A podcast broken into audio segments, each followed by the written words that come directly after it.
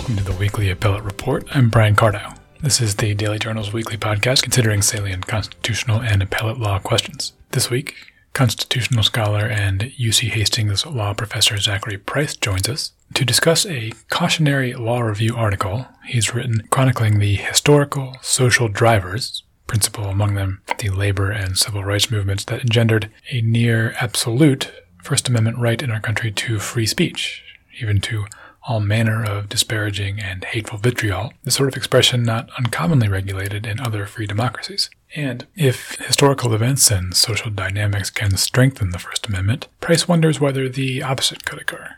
Whether an historically contingent First Amendment is vulnerable to a spate of corrosive contemporary phenomena. He cites fake news, the threat and fear of terrorism, and increasingly prevalent hate speech uh, that might find pressure points in the First Amendment doctrine and make tighter governmental regulation of expressive conduct with the stated aim of curbing those intractable problems seem more palatable and doctrinally more plausible to jurists. Though acknowledging the destructive effect of widely disseminated false information or hateful rhetoric, Price in his article warns that any attempt to correct these problems by weakening the First Amendment will only give rise to worse consequences.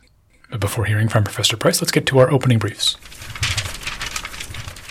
Four cert grants issued from the U.S. Supreme Court Monday, one implicating the Double Jeopardy Clause, another regarding credit card companies and the Sherman Antitrust Act, and one involving the 1968 Omnibus Crime and Safe Streets Act, but the most noteworthy pits the United States versus Microsoft over the interpretation of a 1980s era statute and whether it allows the federal government to reach digital information that Microsoft stores outside of the U.S.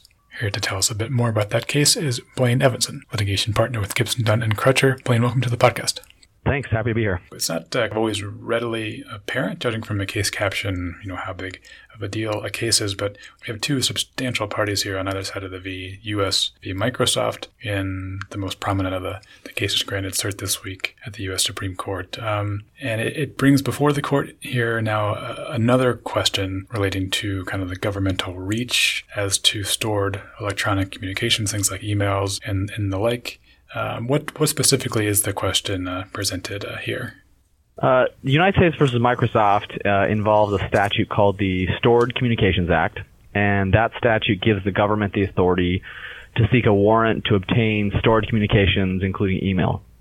And unlike the Carpenter case that the court is also hearing this term, and that also involves the uh, Stored Communications Act, the Microsoft case doesn't doesn't implicate the Fourth Amendment and doesn't at least directly implicate privacy concerns. Rather, the question is whether the Stored Communications Act reaches beyond the borders of the United States and allows the government to compel uh, tech companies to disclose emails that are stored on a foreign server. So in the Microsoft case, it's a server in Ireland. And that's that's the question that's presented in, in the Microsoft case. And those emails are stored abroad in a, in a server, but, but pretty readily accessible by, say, a computer um, tech person working in Northwest Washington at Microsoft could access those emails pretty quickly and easily, right? That's that's exactly right. That's uh, it's it's accessed and it's disclosed in the United States, and so the government argues that it's not actually foreign conduct; it's actually domestic conduct, even though the you know the the bits and bytes are stored on a server in another country. Maybe fleshing out a little bit more the the principal arguments brought to bear by either side. The government, of course, concerned with uh, how not being able to reach this kind of information could hinder investigations. Um, worried that criminal defendants could pretty easily kind of offshore um, inculpatory data. Uh, and Microsoft, of course, brings up that that territoriality question, saying, you know, this is a, a U.S. federal statute, and, and, this information is stored outside of the United States. Um, kind of walk me through the, the, the main arguments these parties are bringing to bear. Sure. Uh, the big question, the big legal question in the case is about the extraterritorial reach of the statute because, um, generally speaking, statutes are not uh, uh, read to apply extraterritorially absent some statement in the statute. Uh, the Supreme Court's been clear uh, in cases like RJR Nabisco and Kiobel and Morrison that you interpret the statute to only apply within the borders of the United States. Um, and that's essentially what the Second Circuit held. But the government's argument is, as I mentioned earlier, that there's not actually anything material or anything that the statute is focused on happening in a foreign country. It's all happening in, in the United States. That's where uh, the data is being pulled. That's where it's being disclosed. So it doesn't matter whether Microsoft, in its business judgment, places that data on a server in, you know, California, Texas, Ireland, or Zimbabwe. Um, everything relevant, everything material is happening in the United States. So there's not actually any foreign conduct taking place, and we're not actually applying the uh, SCA beyond the borders of the United States. Sure. And Microsoft argument, Microsoft's argument is sort of the the flip side of that. That the fo- focus of the statute is on protecting privacy, and the privacy that's being invaded when you pull these emails off uh, off a foreign server is is occurring outside the United States. That's where you're taking the data from. That's where you are. Um, that's where the the relevant conduct is is taking place. And um, and Microsoft also argues, um, and the government argues acknowledges this too, and this comes throughout the Second Circuit opinions that this is really an outdated statute that um, you know was enacted in 1986 when email was you know just being conceived of and born, and so Microsoft's a main thrust in Microsoft's uh, briefing so far is that the government's arguments are better directed at Congress than they are at the court, and that Congress really needs to fix the statute. Yeah, it seems like the the sort of point that could be applied in a lot of different cases, um, like the one you mentioned, the Carpenter v. US first U.S. case, where um, you could have kind of outmoded doctrine or outmoded statutes that, that didn't conceive of um, data being entirely virtual, and so the court or perhaps Congress needing to reckon with that. Uh, what what was the Second Circuit's reasoning uh, they sided with uh, with Microsoft here? Correct. That's right. Um, the the Second Circuit panel ruled that enforcing the warrant as to information stored abroad would constitute an impermissible extraterritorial application of uh, the SCA, and it relied on these same cases, the RJR Nabisco, Kiobel, and Morrison cases, um, and basically said we don't infer that statutes apply extraterritorially. So, regardless of you know whether this is a good idea or not, uh, we're not going to extend the reach of uh, of the SCA. Um, and there was a strong concurrence in the uh, in the panel. Uh, judge Lynch, who is a very smart and well-respected circuit judge, and it's clear from the Microsoft briefing so far that Judge Lynch's opinion is one that they see as most defensible. And he acknowledges that this that this isn't an issue of privacy, that uh, we're not talking about the Fourth Amendment, and he didn't even really defend the uh, applying the SCA abroad. He simply concluded that clear that we don't interpret statutes as applying extraterritorially, and if the government wants the statute to operate differently than that, then they need to take that up with Congress. And then the the government petitioned for rehearing en banc, and uh, in sort of an unusual move for the Second Circuit, they split 4-4, and there were several uh, dissents from the denial of, of rehearing, uh, but there were no there was no en banc activity before the government uh, petitioned for certiorari. Hmm. Among those dissenters, if, if you know kind of what was the the, the principal qualm, what was the, the biggest problem they had with uh, the Second Circuit's reasoning?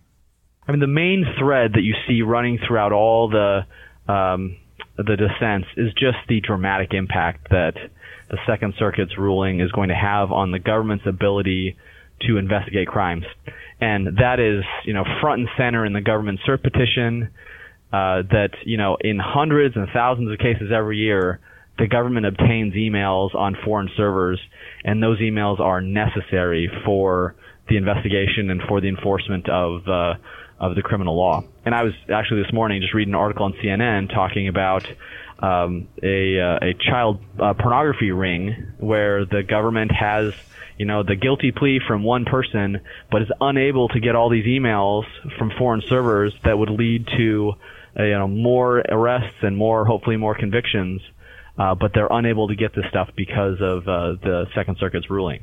So that's really the the main concern running through the dissents from denial of rehearing, running through the government's uh, cert petition is just what a uh, deleterious impact this is having on the government's ability to uh, prosecute federal crime. Sure. That, that sort of gets to my next question as, um, as, to, as to, to why cert is, is granted here. It's noted um, that this is sort of a, an issue of first impression. There is not a circuit split as to this territoriality question with the Stored Communications Act.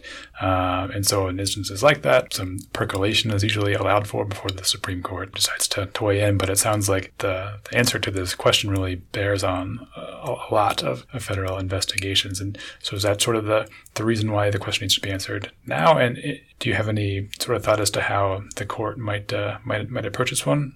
Yeah, it's a really good question, um, and that was sort of that baffled uh, the commentators when they saw the court take the cases. You know, why why did the court grant cert when there's no circuit split? Um, and in particular, why why grant cert when Congress is right now uh, working through bills that would reshape the SCA and make it more uh, more in line with cloud computing and the issues that we're dealing with today. Um, why why did the court wade into this? And you know, I I obviously don't know, but I have to think that they got the message from the government that this is really going to significantly hamper our ability to do the in- investigative and prosecutorial work that that we're charged with doing and you know maybe a lack of faith that Congress is actually going to come through and and uh, and fix fix this problem. So that's that's all I can think of as to why the court would grant grant cert in the absence of a circuit split. Um, and you know, in terms of how how the court might be inclined to view the case, it's it's hard to say at this stage because the merits briefing hasn't come in, and sure. we haven't seen how the amici are going to line up and whether all of Silicon Valley is going to get behind uh, behind Microsoft. But I think it's important to note that this is a different case from a lot of the privacy cases like Carpenter and United States versus Jones, which was the GPS tracking case. I mean, that case was unanimous in the judgment in saying that it is a, you know, it does implicate the Fourth Amendment when you put a, a GPS tracker on a car. And there are other cases like this in recent years where the court has taken a pretty pro-defendant view on privacy and digital privacy. Um, but this case is different because of the fact that Congress could enact the SCA in a way that, or amend the SCA in a way that allowed the government to get this data on foreign servers the question is just whether Congress has already done so. So it's hard to hard to say how the justices are going to line up on that question. Sure. Yeah, that might be my, my last question is is whether that's the prevailing sentiment that the the act here just needs to be kind of get get an update to borrow a tech term. You know, is it the sort of thing where um, as it stands, the court is ill equipped to, to interpret it if the statute itself is kind of not adapted for a, a modern technological world. Do you kind of think that without uh, a congressional action here, that the court is like flying blind a little bit? Uh, how, how do you view that? Yeah, I mean, the court really, in this case, has an up or down uh, way of deciding it. Either the SCA applies extraterritorially or it doesn't whereas Congress has a much you know broader ability to really balance all the competing interests and come up with a solution that makes sense. And you know, like I mentioned, this is a 1986 statute that was enacted long before email became pre- prevalent, long before cloud computing was even conceived of, let alone widely used. And so, my two cents is that it is a much better uh, use of the government's time for Congress to amend the statute and come up with a solution that makes sense rather than have the Supreme Court just decide up or down whether the SCA applies extraterritorially or not. Okay. Well, then we'll see what happens and which branch of government takes uh, the action to, to kind of resolve this question. For now, Blaine Evanson of Gibson Dunn, thanks very much for being on the show. I appreciate it. My pleasure. Thanks, Brian.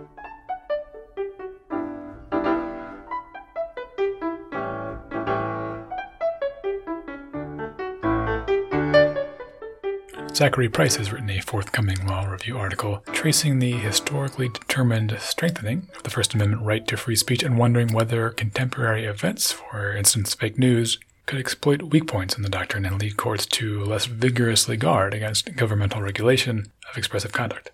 Here now from UC Hastings College of the Law is Professor Price. Professor, welcome to the podcast. Thanks very much. Delighted to be here.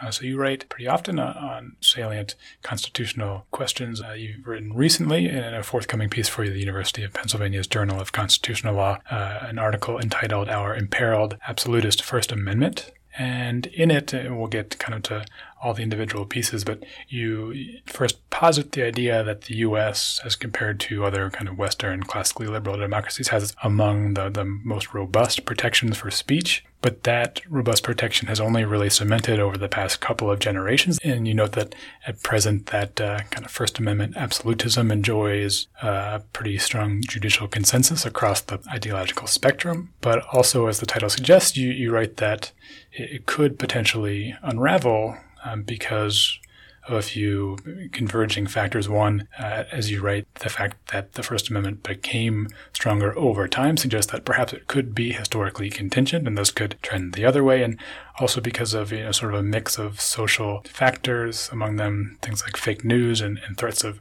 terror, um, and as you put it, apparent disinhibition of bigoted and hateful expression, um, among other social factors that could um, find kind of weak points, pressure points in the, in the First Amendment doctrine to roll back um, free speech protections and make for a less absolutist First Amendment here in the U.S. Um, so we'll unpack all that, but maybe first at the outset, I could ask you why you felt it was important to to write this article. Now, certainly, there's some some storm clouds that seem to be rumbling uh, around the, the First Amendment doctrine, but I'd be curious from your point of view why you thought this was a, a good time to write this piece. Sure. So I originally prepared this uh, for a symposium that the, law, the Pennsylvania Journal of Constitutional Law was putting together, um, and uh, it eventually be published there. Uh, but the theme of the symposium was uh, free speech as a response to hate crimes, and um, I think that what the organizers probably had in mind was sort of sort of like what we saw in Charlottesville, like using free expression and and uh, counter protests to push back on, you know, hateful ideas, but sort of got me thinking more generally about the way in which, in, on some deep level, as we'll talk about, I think our the First Amendment protections we have, this really robust set of protections, was itself um, developed by the Supreme Court against the backdrop of the civil rights movement, which um, made the justices uh, appreciate the value of really strong protection for expression of unpopular ideas or ideas that are unpopular in particular local contexts. So that just got me thinking about the way in which, you know, we have this this very robust set of uh, First Amendment protections, the way in which that's been a sort of striking uh, point of consensus among the Supreme Court justices, at least, uh, and I think to some degree in the broader society and, and intellectual culture of our country, uh, despite uh, pretty strong divisions over other constitutional issues. Uh, and so maybe think about, you know, how we got to this point and then thinking about this in the context of the recent election, thinking about a number of factors that um, might start to put uh, strain on that view of, um, of free speech. Before we go too much further, we could also plant one more flag here at the outset um, relating to the title of your piece, referring to the absolutist First Amendment. Um, in at least a, a few instances, the, the, government can regulate certain areas of speech. So it'd be fair to say the, the doctrine isn't completely absolute. Um, but uh, that notwithstanding, it, it does still stand among other Western democracies as, as one of the most uh, protective of speech, correct? And could you sort of lay out exactly where the doctrine stands and, and specifically what uh, sort of things kind of can be regulated at, at this point? The First Amendment, of course, is not absolute. It, uh, the Supreme Court has recognized certain exceptions to protection for expression, and uh, some sorts of regulation are allowed. Uh, but I think our First Amendment law has been distinctive in the breadth of protection it provides to the expression of all ideas, any ideas, no matter how uh, illiberal or hateful, uh, and so forth. And that uh, finds doctrinal manifestation in, I think, two key animating principles which uh, listeners may well be familiar with, but just as a brief overview, uh, I mean, the core animating idea of modern First Amendment doctrine is the notion that any content based regulation of speech by the government, meaning any regulation based on what's said, uh, the topic or subject matter, uh, is generally not allowed. Uh, it can be justified only under the strict scrutiny framework, where it has to be narrowly tailored to some compelling government interest. Uh, and then while uh, cities and towns and government entities can have time, place, and manner restrictions on protest activities, other speech activities, those have to be content neutral. They can't discriminate between the ideas being expressed in different sorts of protests. And then, so that's a kind of core animating idea, this principle of, of content neutrality, of neutrality between ideas. And the court has recognized a set of, as a kind of second countervailing principle, some narrow exceptions to protection for free speech. Uh, for example, threats are not protected, certain types of defamation, uh, fighting words, meaning certain types of insults, and importantly, incitement of violence. Uh, those are all categorical exceptions to First Amendment protection, but the court has defined those uh, very narrowly uh, in, in, and put greater emphasis on that general rule of neutrality. So, in contrast, uh, a lot of other countries, I mean, things vary greatly from one system to another, but um, a number of European countries, for example, have uh, exceptions to expressive protection for hate speech, uh, defined various ways, basically expression of um, ideas that demean or uh, insult various groups, and uh, also often have uh, broader carve outs for incitement, uh, broader categories of um, advocacy of violence and so forth can be restricted uh, more easily than can be done here under the Supreme Court's doctrine. As, as you do in your article, tell me how we got here, how the First Amendment developed historically to, to be pretty robust and pretty inviolable. You know, folks um, paying attention over the past few generations will note there have been some types of speech that have been uh, upheld and, and, defended and protected by the High Court that will offend lots of folks, like flag burning and you know the protests of homosexuality at, at uh, military funerals, things like that. But the protections weren't always so robust. You said until you said in, in your piece you write that until maybe the 30s or 40s, um, there wasn't a whole lot of doctrine built up around this uh, First Amendment. Notwithstanding, of course, it's obviously the, the very first line of the, the, the Bill of Rights.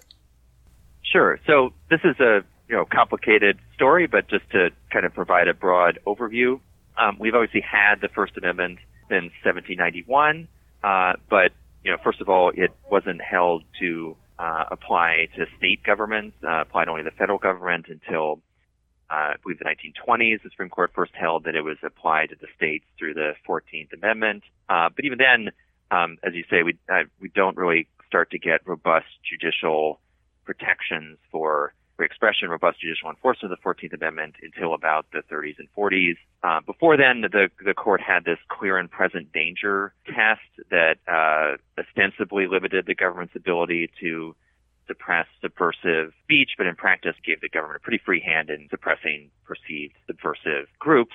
Uh, but then I think the first key step is in the 1930s, and here I'm drawing off, there's a really wonderful recent book by a scholar named Laura Weinrib that uh, shows how uh, judicial protection for free expression emerged as a sort of point of consensus between uh, labor group concerned about rights of protest and uh, uh, business interests, conservative economic interests that uh, had developed a kind of theory of individual rights protection. So it became a kind of point of consensus to have uh, to allow judicial protection of rights of protest, of expressive freedom uh, in that context, and of course also against the backdrop of World War II and the rise of fascism, where our kind of expressive freedom was seen as a distinctive point of contrast for our free society as compared to other uh, repressive societies around the world. And that step is important because uh, progressive groups had generally not been keen on uh, constitutional judicial review in general, have coming out of the, the Lochner period where um, a lot of progressive economic legislation was invalidated by the Supreme Court. So free speech, though, gets picked up as part of this new uh, set of constitutional understandings coming out of the New Deal World War II period when the court uh, is no longer reviewing economic regulation very stringently, but does uh, try and enable the political process by scrutinizing laws that disadvantage uh, racial minorities, historically disadvantaged groups, uh, but also then uh, trying to free up expression of ideas to enable democracy to function better. So that's kind of the first um, key step. But even then, I think the court doesn't quite take on this view that I'm describing as an absolutist until about the 1960s and 1970s. Um, before then, had um, gone back and forth about in certain communism cases about the degree of protection for uh, radical um, groups, and uh, had also, in a case from 1952 called Beauharnais, had upheld what we would now call a hate speech law, uh, what they refer to as a group libel um, statute in Illinois. Uh, it's then in the 1960s when the court starts getting uh, free expression cases uh, against the backdrop of the civil rights movement that it really takes on this more absolutist libertarian conception of the the First Amendment, um, really building out this idea that, um, as the court often says, there's no such thing as a false idea under the First Amendment. A number of the key cases moving in this direction were themselves civil rights cases. Uh, one that listeners may be familiar with is the New York Times versus Sullivan case, where the court cuts back on tort defamation law with respect to public figures in a case that involves um, an attempt to suppress uh, civil rights activity. Um, and then even in, in the, 19, the important 1972 case, um, uh, uh, Police Department of Chicago versus Mosley, that that adopts that uh, now key rule that uh, content-based regulation of speech gets strict scrutiny.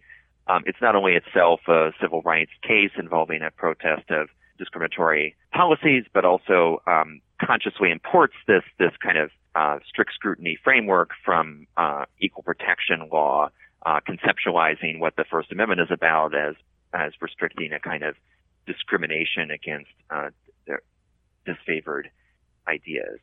So that's the way in which I think the core elements of the doctrine we have now really crystallize in this period when um, the salient concern for the Supreme Court, at least one salient consequence of the decisions it's making, is to protect um, these civil rights protesters, other dissident groups for whom the court has a lot of sympathy. And I think this this history is important um, in its own right, partly because I think what we see now is a certain degree of progressive disenchantment with um, the First Amendment. So I think it's worth remembering that this broad protection that we have now that uh, benefits a lot of really odious groups uh, took hold in a period when it was quite apparent that it also had the benefit, which I think it still does today, of benefiting uh, folks on uh, the other side of the spectrum, progressive groups um, seeking societal change of all of other sorts. Is the is kind of the principal driver, is the principal reason why the, the civil rights movement was the catalyst that you write it was here to getting a more robust First Amendment because of um, the nature of the movement highlighting maybe marginalized groups, and then that encouraging the court to be more sympathetic to to marginalized uh, ideas that, that wouldn't be protected by a purely majoritarian um, form of government. Yeah, I think that's right. I mean, so I don't I don't know uh, how much of it is the direct motivation for the justices for the law moving in this direction, um, you know, to the extent that matters what their subjective purposes are. I mean, the court in, during this period, of course, is uh, building out doctrine in a lot of other areas too, and so we're getting a more uh, protective libertarian constitution as a matter of judicial interpretation during this period in a lot of other ways. Um, but I do think we could say that it's certainly an evident effect of the decisions the court is reaching, and in many of these cases, it's the cases themselves involve civil rights protesters and dissidents. So it's apparent that um, these are groups who are benefiting from this protection. And so at the same time, the court has key decisions like the key incitement case, uh, the Brandenburg test that adopts the modern narrow understanding of unprotected incitement, involves a Ku Klux Klan rally so they're, they're, I mean, there are cases involving um, white supremacist groups also, but I think it's court sympathy is is not with those groups. It's it's understanding that the protections it's applying to them are going to be applying to um, lots of other groups as well. I take it the fact that you see the First Amendment as responding to historical forces seems to to be the the premise upon which your article rests that historical forces could then trend it into a, a different direction. Is that fair to say? Yeah. So I mean, it's it's you know they're kind of separate questions, right? How the court should interpret the Constitution ideally, and you know what it has actually done over the course of history.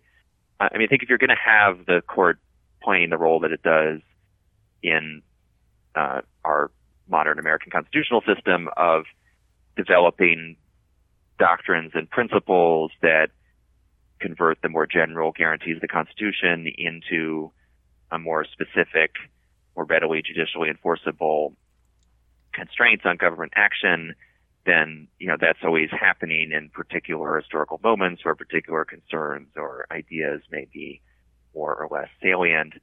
Um, so I think that I mean the doctrine is always contingent in the narrow sense that particular people at particular times are embracing it, uh, but I think it also you know the relationship between the court and public opinion and broader trends is a is a complicated question, but but clearly developments in the society uh, have have inevitably have some effect on the way the court views various issues. I suppose maybe one good example is Fourth Amendment doctrine must respond a bit to the rise of technology and the ability of a government to, to more readily and easily surveil uh, citizens. Sure. I mean, that's a great example. I mean, the Supreme Court right now has a number of cases this year dealing with really important questions about how the formula applies to various types of electronic evidence, cell phones, uh, cell phone, cell site data. And so these are kind of problems arising as a function of technological change, uh, where the court is going to have to kind of figure out what the Fourth Amendment should mean in this new technological and societal context that we find ourselves in. Maybe diving into the, the three principal social drivers you, you focus on that you see as um, potential forces that could drive a, a First Amendment doctrine trend um, away from robust protections and absolutism. Um, among them are, are, fake news and more prevalent um, sort of hate speech, and also the, the, the, ongoing terrorist threat, sort of really ever present in our society since 9 11. Why, uh, why are those three in particular ones that, that you sought to look at? Um, other ones, uh, of course, could also be seen to affect First Amendment doctrine. If you think about campus disruptions that folks might see, uh, keeping folks from, from speaking in certain instances, or um, government surveillance, maybe chilling speech. Uh, why did you focus on those three? And you also note that these three can have the potential to really get at constitutional First Amendment doctrine weak spots. Broadly, uh, as to that concept, what do you mean by the, the, the pressure points that these uh, forces could get to? Sure. So I should say, I mean, this is really very much written in the spirit of an essay that's kind of pointing out, reflecting on some current trends and uh, and possibilities, uh, and um, in a fairly tentative way. And so I focus on some things I don't. It's not a sort of overall systematic theory of the First Amendment, um, but just really reflecting on how we got where we are, and then some of the factors that might be pushing against the current consensus, and and why um, I think we should be cautious about moving away from it. So I think there are a lot of factors that, um, at least um, superficially in, in the current moment, seem to be driving us towards uh, less societal commitment to free expression.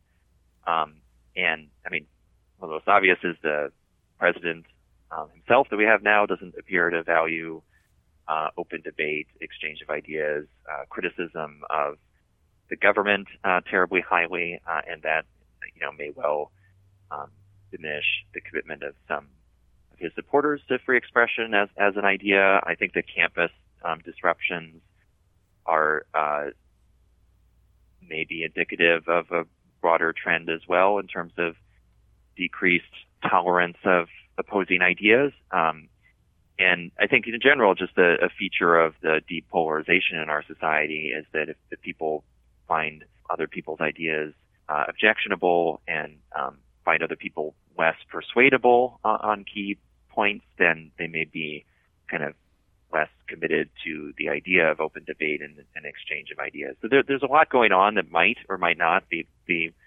causing us to move in a somewhat different direction, at least as a society and a political culture. Uh, but I tried to pull out these three things that struck me as particularly salient following the uh, 2016 election, and that also have some, at least, possibility of purchase on the existing doctrine. So, for example, you know, the fake news problem, which we can talk about, um, is something of an area of ambiguity in, in First Amendment law. The court has, um, the last time it thought about false statements, uh, it didn't have a unified majority opinion.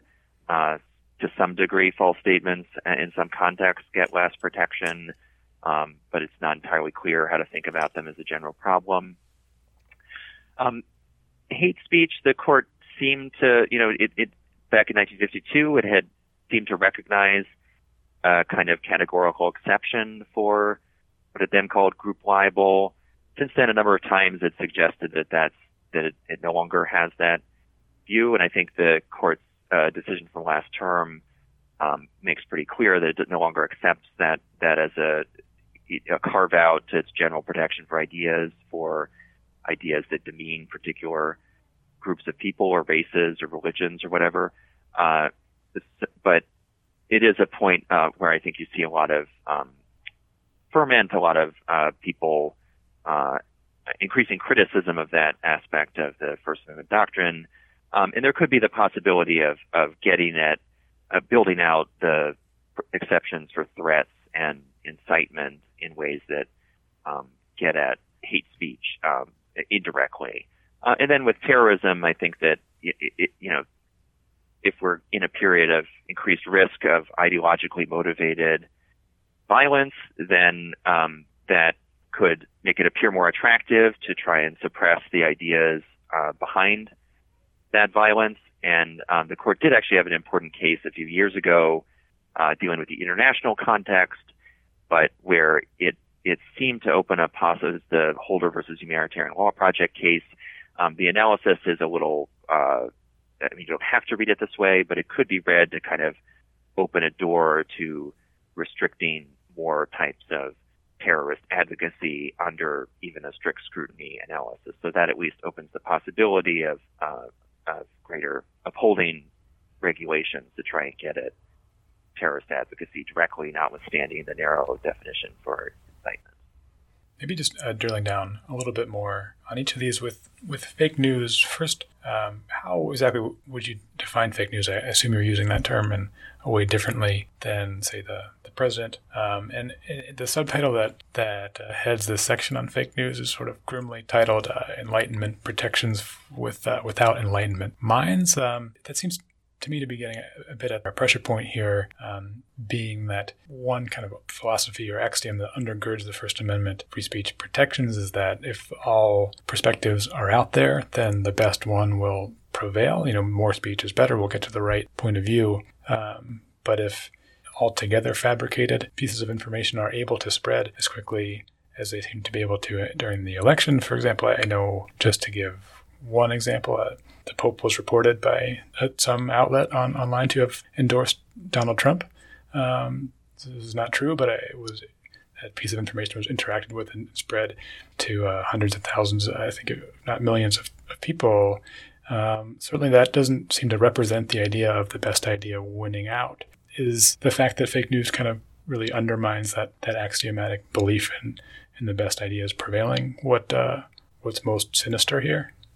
So I, I do think that's the right way to think about it. I mean, I think that the fake, so I think of the fake news problem as really the deliberate propagation of demonstrably untrue claims that nonetheless shape public opinion. So the, the Pope example is, is great. I mean, Donald Trump's use of the birther controversy is another uh, good example. Uh, you know, this sort of it's just not true, right? President Obama was born in the United States, but uh, to this day, polls suggest that something like a quarter of people think that at least probably he was born elsewhere. And so these ideas can really take hold, and I think the uh, internet, social media, this new technological media environment has uh, made it much easier for this sort of thing to propagate.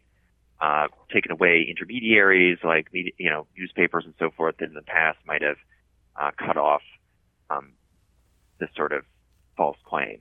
And I do think the way you've ex- the characterized the the core concern, the core concern I could I express in the paper is a kind of disenchantment or demoralization with the the idea of wide open expression because it does it, it it's just disheartening that uh, people end up believing things that aren't true uh, just because they're they're propagated and it, and it really plays off some deep tendencies that we all have to uh, find things that make sense to us, that uh, appeal to our emotions or our precon- preconceptions, uh, find that sort of thing more salient, more persuasive than competing evidence. We, none of us really um, look at things as objectively and rationally as we might uh, like to think.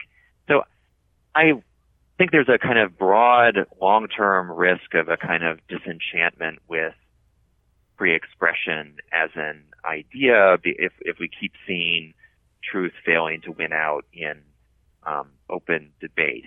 I actually think that's not the right way to think about what the First Amendment is doing and not the way the best opinions have characterized this broad protection that the court has developed. It's really a kind of underpinning for democracy, for all of us to have the chance to have a say in the development of ideas and beliefs in our society. Um, and that doesn't, you know, the good ideas have not always won at different points, but the real point is we don't have any better way of bringing that about than than enabling open debate, and it's a kind of it's a valuable protection for all of us to at least have the chance to try and persuade others and have have the part of what democracy means is to have the government policy reflect an organic development of ideas within the society rather than having the ideas within the society um, reflect what the government wants us to think. And so from that point of view, I mean, I think that in the more immediate term, uh, it may be appealing uh, to some folks to uh, try and regulate more directly, you know, false speech on the internet. But I think that, uh, as you mentioned before, I mean, if you just think about uh, the way President Trump uses the term fake news to characterize almost any negative publicity about him, I think that illustrates the danger in opening the door to that and allowing government direct government regulation of truth or falsity. And that's not at all to minimize the problem of fake news. I just think we need uh, to be thinking about solutions that don't involve that sort of direct government regulation. Are there not existing constitutional uh, carve outs from the First Amendment that sort of, without being expanded, could do some work against fake news? I mean, libel seems to be one that comes to mind when you see some of the things that are said about folks in the news, even notwithstanding the very high bar that public figures need to, to clear when bringing libel suits. Um, are there any current tools in, in the doctrine to get at the, the, this problem? Yeah, so uh, I think there are. I think, I mean, libel law in that New York Times was a Sullivan case I mentioned earlier. The Supreme Court held that the First Amendment requires a proof of actual malice, uh, meaning basically deliberate or reckless falsity rather than just falsity per se uh, as a basis for uh, liability in a in a defamation suit by a public figure, including any kind of political figure. So some of this stuff, if you could figure out who is generating it, uh, you might be able to impose liability even under that standard. Um, something I, I don't address in the paper, but um, I think is worth thinking about and could also be permissible to some degree is is just a broader disclosure of who actually is behind various speech. I mean, one of the things with the internet is it enables a lot of anonymous and even automatically generated expression, you know, Twitter bots and so forth. And uh, in the campaign finance context, at least, the Supreme Court has allowed disclosure uh, regulation to disclose the identities of donors and so forth. And and it seems to me that a more promising, if we're talking about government regulation, a more promising avenue that might be more consistent with the First Amendment would be to try and create more transparency about who's speaking and uh, what interests are behind them. Uh, but I think more generally, this is you know this is a kind of multifaceted problem that's going to require multifaceted solution and will require development of new techniques, new civil society initiatives, greater media literacy. Um, I think if, you know, in time, as with earlier communications technologies, people will likely adapt, uh, become less gullible, more savvy about uh, what to believe and what not to believe. Um, and so this may be a problem that it, through lots of different avenues hopefully will start to work itself out over time. Uh, and we're, we're just going through a, a, complicated transition moment right now. Yeah, as you say, there are kind of learning curves or media literacy learning curves for folks throughout history, getting used to to new types of, of media. You know, fake news is sort of a neologism, but um, it's also viewed another way, just a new iteration of, of propaganda. Uh, is the is the worry of doctrinal kind of overcorrection greater here than it would have been previously when uh, in, in, instances when, when traditional uh, style propaganda was was prevalent? So it's a great question. So it's certainly been the case, uh, from what I understand, that you know we've had previous technological leaps like development of radio or development of television. There have been concerns about what it will do to the political system, and it's required a kind of adaptation within the legal system and the society. And I think that's sort of uh, what we're experiencing now as well. Um, I think there is some danger of overreaction, which is not to minimize the, the problem of fake news, but just again, the, you know, if the, if the response is to enable government regulation of truth or falsity and political advocacy, I think that's a pretty perilous path to go down. Um, so I think we're seeing, you know, I mean, under our current doctrine, for example, the, you know, the media companies like Facebook and Twitter and so forth are, um, not government actors, they're private actors, and they're experimenting with various initiatives. We've got a lot of civil society groups trying to think about how to handle this problem. And so I think it is going to require a lot of thought and different types of initiatives. And, um, you know, I, I think a lot of, we need a lot of people thinking about how best to address it. Um, but just the only concern I want to highlight, I was trying to highlight in the essay is the way in which it might make direct regulation of truth or falsity seem appealing uh, in some quarters might cause a kind of broader disenchantment with free expression, but I think those are both things that we should try and uh, guard against.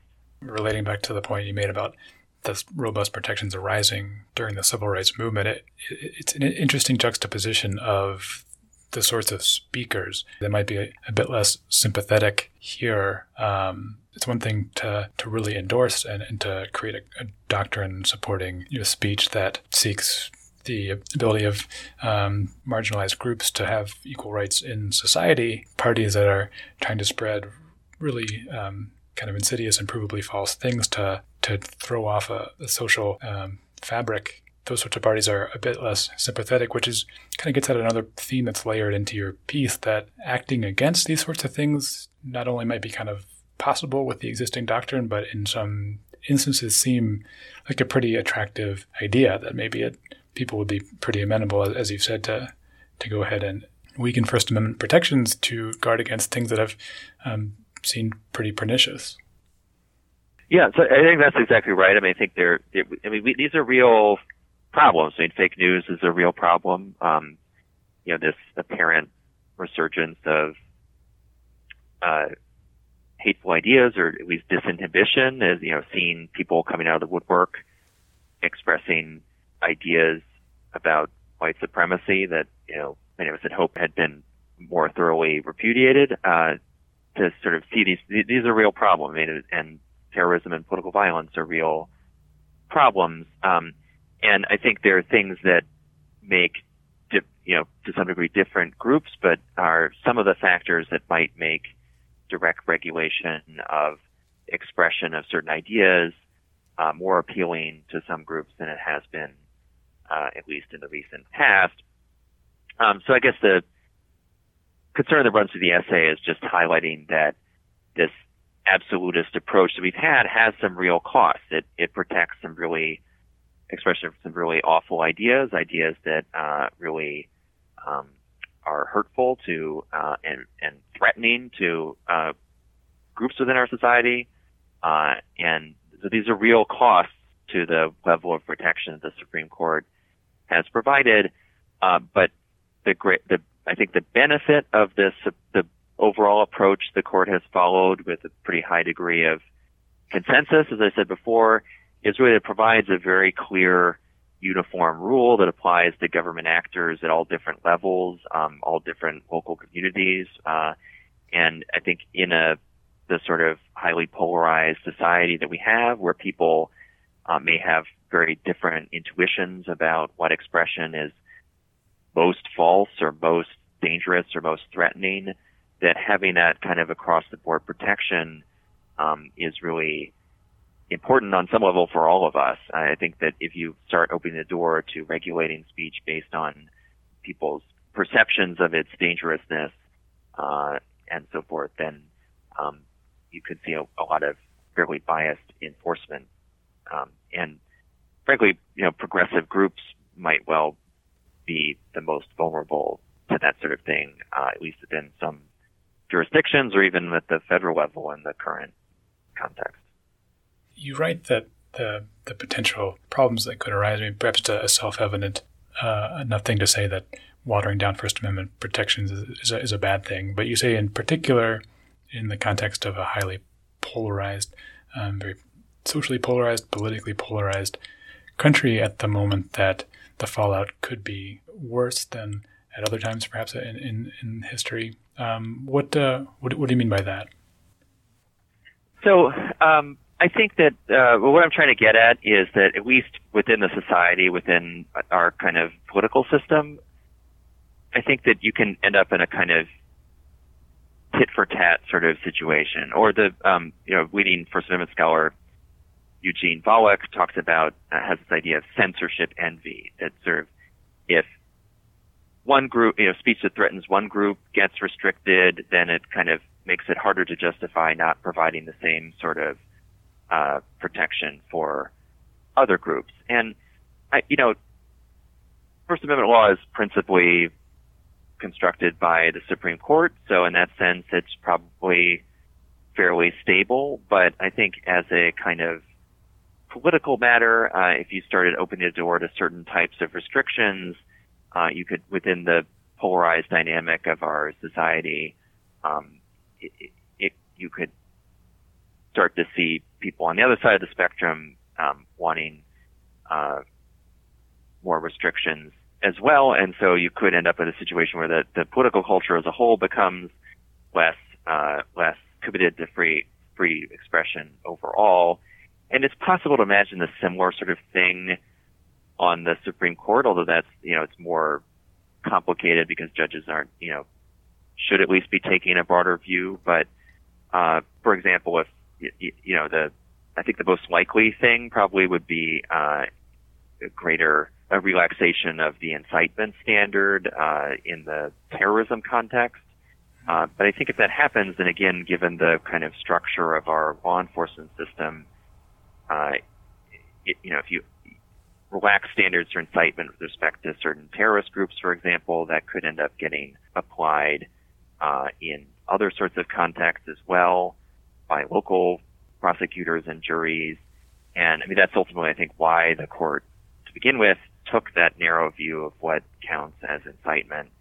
And, um, you know, you could see that sort of dynamic where if certain groups start getting uh, prosecuted, then people on the other side of the spectrum might might want others to be prosecuted as well, and we sort of end up generally moving away from the, the very strong across the board protection that we have now.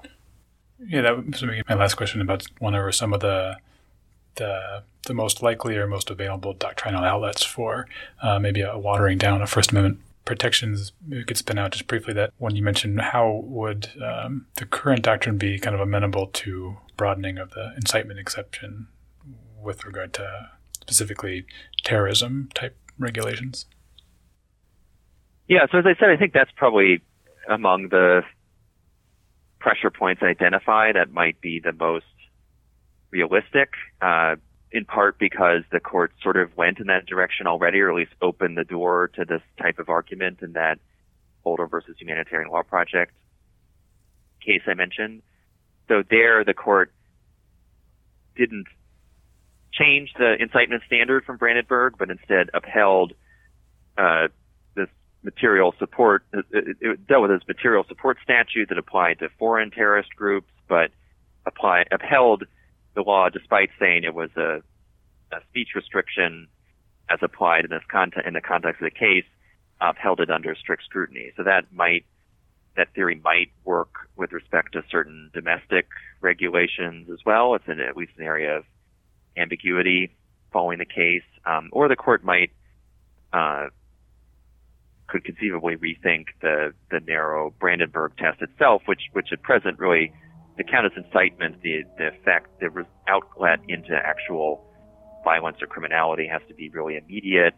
Um, but uh, if you relax that imminence requirement, then you could start to get at violent advocacy of different, various sorts on the internet and other contexts as well. So, you know, I mean, so the, another thing I want to emphasize is, I mean, these are how to construct the doctrine in these areas as a matter of first principles may be a hard question. Uh, I mean, I think this is something that all free societies struggle with is this boundary between um, kind of protecting public safety and public order and uh, protecting free expression. And, you know, we've had a doctrine that's very protective of expression of ideas, and we've used other tools like conspiracy prosecutions, um, and the court has also allowed enhanced penalties for bias motivated crimes or um, terrorist crimes. So we, we kind of get at the conduct more directly rather than um, trying to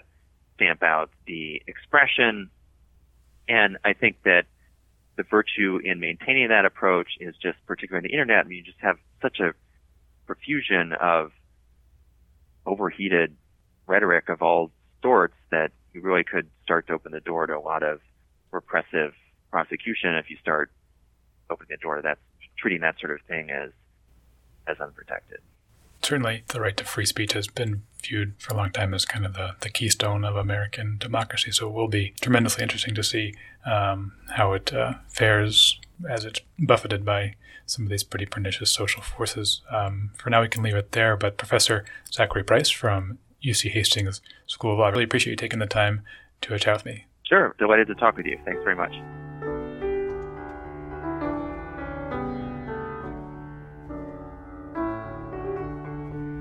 And with that, our show for October 20th, 2017 is complete. Thank you for tuning in. Hope you enjoyed it. I'm Brian Cardile. I look forward to speaking to you next Friday. Have a great week.